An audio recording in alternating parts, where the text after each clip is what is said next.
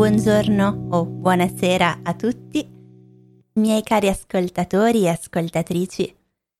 Oggi è il primo luglio, è iniziato il mese di luglio ed è stato anche un gran bell'inizio per me perché c'è stato un temporale stamattina e mm, le temperature si sono abbassate, quindi oggi si sta benissimo. Sono anche dovuta andare da un eh, medico stamattina molto presto e ho beccato in pieno il temporale. Ho beccato ehm, piuttosto colloquiale per dire che ho preso, ho trovato in pieno il temporale. Cioè sono uscita di casa proprio mentre c'era il temporale. Ma pazienza, sono stata contenta comunque. Come già sapete, anche oggi continuerò a parlarvi delle abitudini che abbiamo in Italia, delle cose da fare e da non fare e delle regole non scritte. Vi do qualche suggerimento su cosa è giusto fare e cosa forse è meglio evitare. È la quarta puntata su questo argomento. Se oggi è la prima volta che ascoltate questo podcast, vi consiglio ovviamente di andare ad ascoltare prima la prima parte. Con la puntata di oggi vorrei concludere questo argomento, quindi vado subito al dunque e cerco di essere sintetica. Cerco di dirvi tutte le cose essenziali senza perdermi in chiacchiere inutili.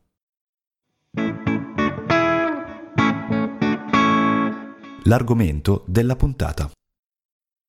Nella scorsa puntata vi ho parlato di alcune regole da seguire nei supermercati e mi sono dimenticata di menzionare, di dire una cosa, che non è una regola, ma è un comportamento abbastanza diffuso e quindi forse è buona cosa anche per voi saperlo. Quando siete in fila davanti alla cassa del supermercato, con il vostro carrello o il vostro cesto pieno di cibo e altre cose, se per caso il vostro carrello è piuttosto pieno e vi accorgete che la persona dietro di voi ha magari solamente una, due, tre cose, è buona abitudine chiedere a questa persona se desidera passarvi davanti. Quindi lasciate il vostro posto in fila a quest'altra persona. Non è un obbligo e non succede nulla se non mostrate questa gentilezza, però è abbastanza normale farlo. Quindi non sorprendetevi se voi siete in fila e avete solamente una bottiglia d'acqua e la persona davanti a voi vi dice vuole passare? O anche semplicemente Prego. O Prego, vada pure avanti lei. Di solito è la persona con il carrello pieno a offrire il proprio posto. Ma se avete fretta, avete solamente un oggetto, potete magari anche chiedere Scusi, potrebbe lasciarmi passare? Prima di cominciare con i nuovi argomenti di oggi, volevo dire un'ultima cosa riguardo a comportamenti uh, nei ristoranti perché ho un breve aneddoto personale da raccontarvi. Non so se vi ricordate, ma uno o due episodi fa vi ho parlato di mm, situazioni uh, normali in un ristorante, di comportamento vostro e dei camerieri e vi ho detto che in Italia potete rimanere seduti quanto volete. È molto difficile che il cameriere venga a chiedervi di pagare il conto, di andare via. E ora vengo al mio aneddoto. Io, come sapete, abito in Germania e la settimana scorsa sono andata in un ristorante a Hamburg, Hamburgo in italiano, in cui ho fatto la prenotazione e mentre facevo la prenotazione su internet ho notato che c'era un avviso per dirti quanto tempo avresti avuto a disposizione per cenare. Per esempio, una prenotazione per due persone ti dava, mi sembra, un'ora e un quarto. Una prenotazione per quattro persone ti dava due ore di tempo. E questa cosa mi ha fatto un po' sorridere proprio pensando al confronto con eh, l'Italia, perché non mi era mai successo di vedere un ristorante che ti dà un tempo limite già in anticipo per poter stare lì. Non so se sia una cosa tipica in Germania, sinceramente non credo, è la prima volta che mi capita. Fatemi sapere. Ok, basta parlare di cibo, di ristoranti, di abitudini alimentari, ci spostiamo su altri argomenti, ma rimaniamo sempre in questo tema principale degli atteggiamenti da avere o da non avere in Italia. Partiamo con i negozi. Negozi per esempio di vestiti, di scarpe, ma anche di musica. Insomma, negozi di piccole e medie dimensioni. Quando entrate in questo tipo di negozi, mi raccomando, è importante salutare. Dire buongiorno, buonasera, salve e, anche se non comprate niente, quando uscite dal negozio dovete dire grazie, arrivederci. Sembra una cosa ovvia, ma vi assicuro che non è così in tutti i paesi. Una cosa forse un po' strana per alcuni di voi è il fatto che quando pagate alla cassa, se pagate in contanti, cioè con eh, soldi in eh, carta, in moneta, non con la carta di credito, ecco, se pagate in contanti, il commesso o la commessa vi daranno il resto appoggiando i soldi sul bancone o su un piattino che si trova sul bancone. Questo invece di darvi i soldi in mano. Per cui non vi sorprendete se mettete fuori la vostra mano con il palmo rivolto verso l'alto e il commesso vi ignora e mette direttamente i soldi sul bancone. Questa non è una forma di mancanza di rispetto verso di voi, ma anzi, al contrario. Un altro comportamento che direi è abbastanza tipico tra gli italiani, e non so se sia tipico anche da altre parti.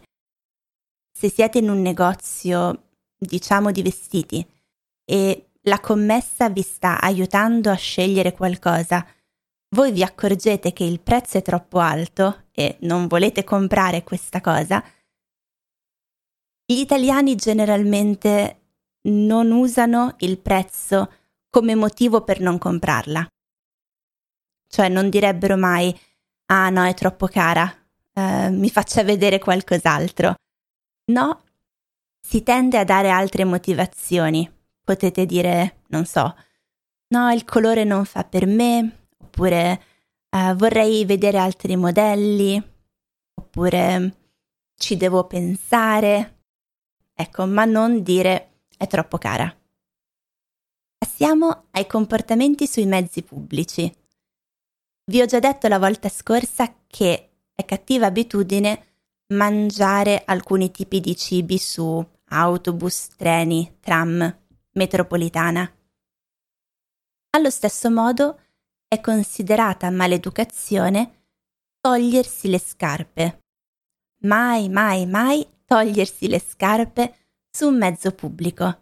Soprattutto mai togliersi le scarpe e poi appoggiare i piedi sul sedile davanti. Una cosa molto importante da ricordare quando siete in Italia e volete prendere per esempio l'autobus è il fatto che i biglietti non vengono quasi mai venduti a bordo, a bordo cioè sull'autobus ma dovete aver acquistato il biglietto in precedenza. e molto spesso non ci sono macchinette per comprare questi biglietti e dovete andare nella tabaccheria che si trova vicino alla fermata dell'autobus. Attenzione, di domenica è probabilmente chiusa, quindi se dovete prendere un autobus di domenica, assicuratevi di aver già comprato il biglietto prima.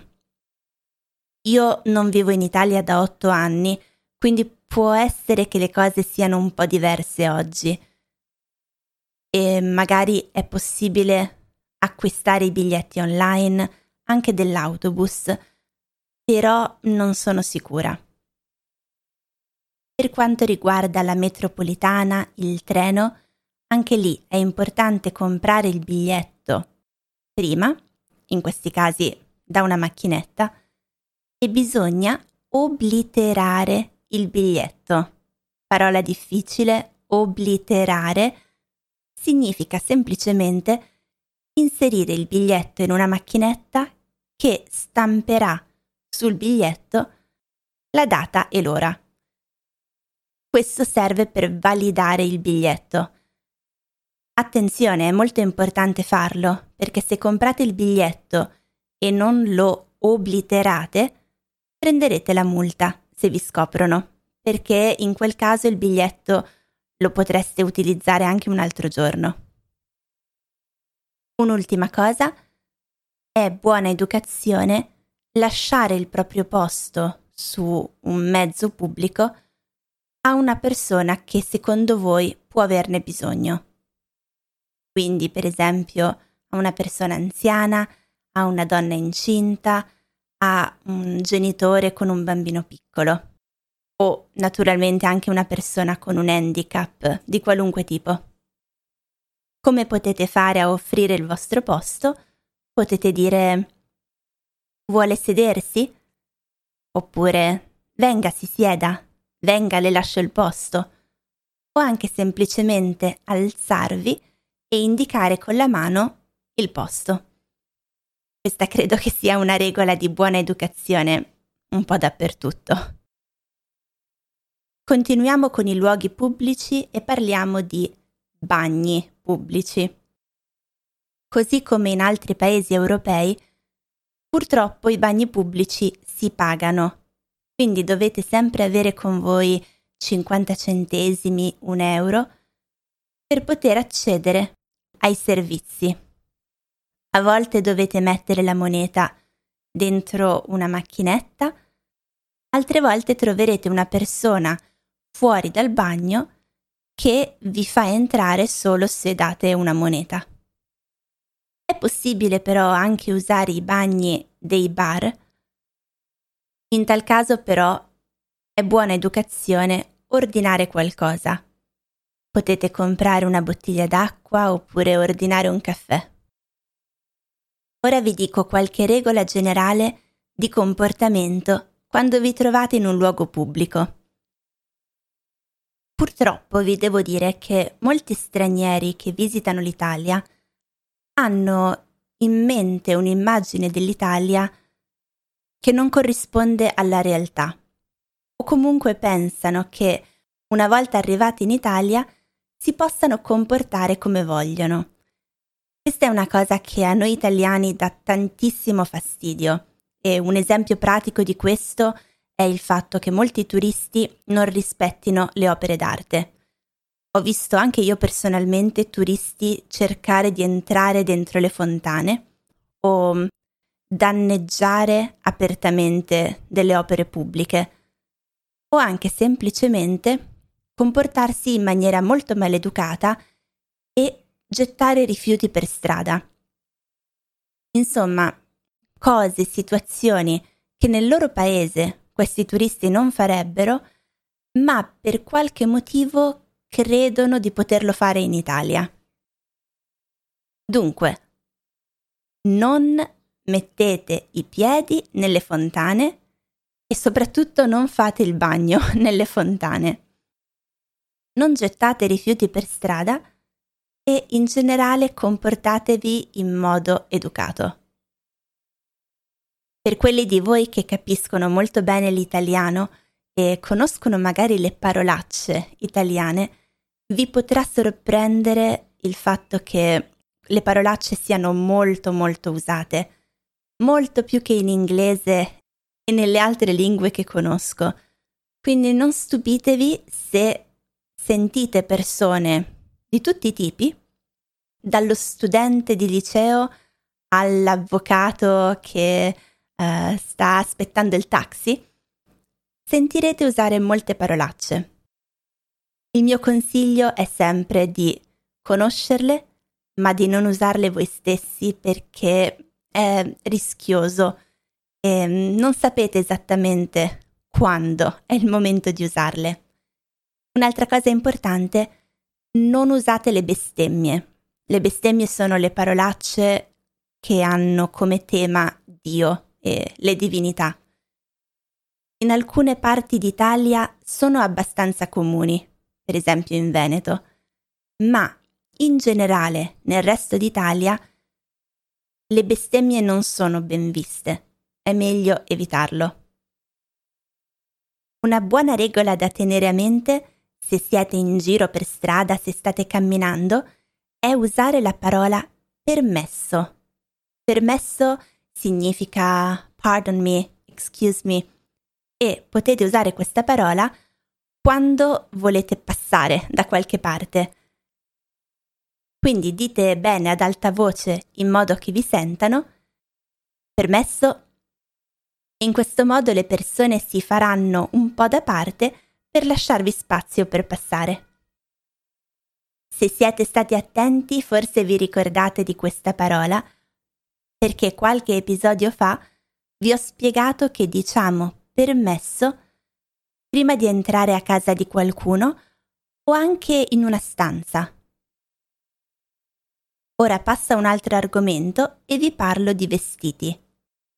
Forse vi siete accorti, gli italiani tendono a vestirsi abbastanza bene, nel senso che anche per andare a fare la spesa o delle piccole commissioni, le persone si vestono in maniera decente anche io, che non sono per nulla interessata alla moda, non sono mai uscita di casa con la tuta. La tuta sarebbe mm, la tuta da ginnastica, per esempio pantaloni da yoga, pantaloni da uh, jogging. Non sono mai andata a fare la spesa vestita così. L'importante è che i vestiti siano puliti, relativamente nuovi, cioè senza buchi, strappi o altro, e appropriati per il luogo in cui vi trovate. Quindi c'è un modo di vestirsi per andare a scuola, uno per andare in una chiesa, che vediamo tra poco, uno per andare in un ristorante. Questo significa che non va bene vestirsi in modo trascurato, trasandato, sciatto. Sono tutti sinonimi per dire in modo poco curato. Ma allo stesso tempo è anche importante non esagerare, non vestirvi in modo troppo elegante per occasioni di vita quotidiana.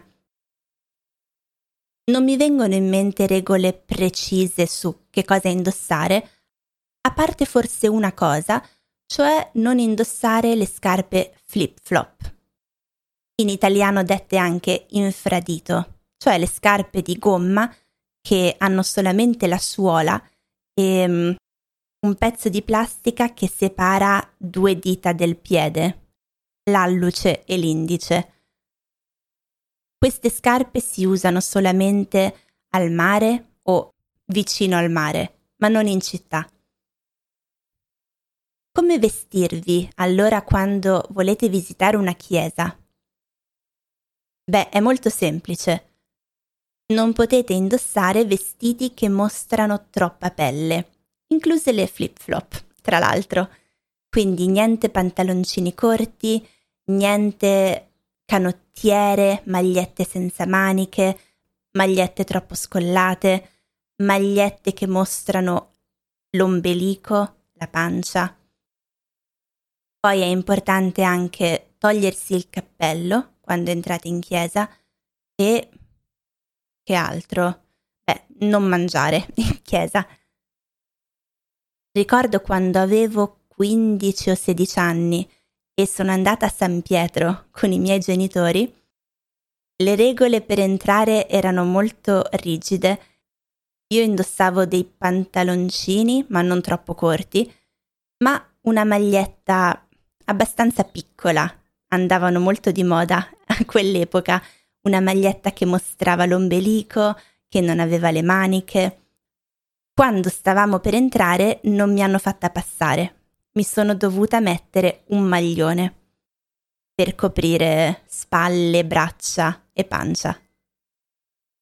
Poi in generale ricordatevi che la chiesa è un luogo di culto dove la gente va a pregare, quindi anche se non siete religiosi dovete essere però rispettosi delle altre persone, quindi parlare a bassa voce, togliere la suoneria del cellulare, cercate di evitare di andare proprio dove le persone stanno pregando e non andate a visitare una chiesa durante la messa. Aspettate che la messa sia finita.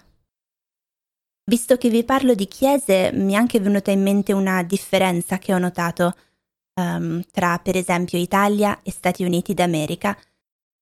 Quando c'è un funerale, in America molto spesso c'è una specie di celebrazione in cui le persone si incontrano, portano del cibo e mangiano insieme. In Italia non c'è cibo durante i funerali. Se per caso vi dovesse capitare di partecipare a un funerale in Italia, ricordatevi che sarà un evento uh, molto semplice, dove si piange il morto, dove si ricorda il morto, ma non c'è nessun tipo di celebrazione. Soprattutto non c'è cibo. Dunque, come non detto, neanche questa volta riesco a finire, perché mi sono resa conto che ho ancora un bel po' di cose da raccontarvi, quindi preferisco interrompere adesso. Ma non importa, va bene così perché pensavo di fare un'ultima puntata prima di prendermi qualche settimana di pausa, di ferie per l'estate. Quindi ci sentiamo la settimana prossima con l'ultima puntata dedicata a questo argomento e se volete approfittarne per farmi domande o per lasciare un commento su alcune delle cose che ho detto, Fatelo adesso così ne parlerò durante la prossima puntata. Scrivetemi a info chiocciola italianosi.com Inoltre vi ricordo che trovate la trascrizione di questa puntata e di tutte le puntate precedenti sul sito Patreon e se pensate che possa esservi utile trovate anche le trascrizioni con la lista di molte parole ed espressioni difficili tradotte in inglese. Grazie per aver ascoltato questa puntata e se vi piace il podcast ricordatevi di condividerlo, di parlarne con altre persone. Buon inizio di luglio a tutti, fate i bravi e statemi bene.